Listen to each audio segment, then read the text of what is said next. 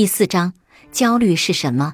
当你遇到潜在的威胁、危险或消极事件，特别是那些你很难控制的事情时，焦虑就会产生。当你感觉焦虑时，身体会被唤醒，你可能会经历肌肉紧张、心跳加速以及其他生理变化。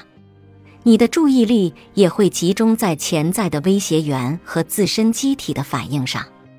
这个过程可以帮助你阻止或避免未来潜在的危险。注意力集中在潜在危险源的现象被称作过度警觉。过度警觉让你很难专注于自己的工作或其他正常活动，比如阅读或谈话。你也可能开始担忧，包括你会努力思考有关如何消除感知到的威胁的可行计划或解决办法。最后，焦虑通常与回避息息相关。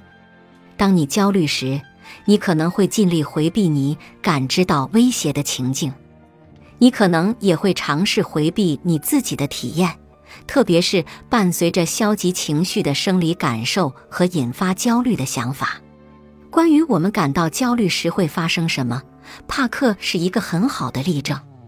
帕克是一名十九岁的大学生，在第二学年选修了微积分课程。明天他会有一场考试。帕克从来没有认真的学习过。由于帕克在上次考试中表现欠佳，所以他需要在这次考试中考好才行。一想到考试，帕克就非常焦虑。实际上，他的焦虑水平如此之高，以致他没办法集中注意力学习。他总是情不自禁地想着自己有多么不舒服，如果他没有得到一个好的分数，将会多么糟糕。他想方设法集中注意力，但就是不行。最后，他放弃了，并决定去睡觉。帕克心里盘算着，即使没有准备好考试，至少可以好好的睡一觉。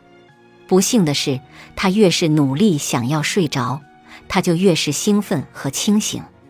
帕克不再想要将自己从焦虑情绪中摆脱出来了，他的担忧让他彻夜未眠。很明显，帕克正经历着焦虑，一种将注意力集中在未来潜在威胁上的消极情绪。在这一例子中是考试。值得庆幸的是，本书中介绍的策略已经帮助无数像帕克一样的人克服他们的焦虑，生活也迈入正轨。本集播放完毕，感谢您的收听。喜欢别忘了订阅专辑，关注主播。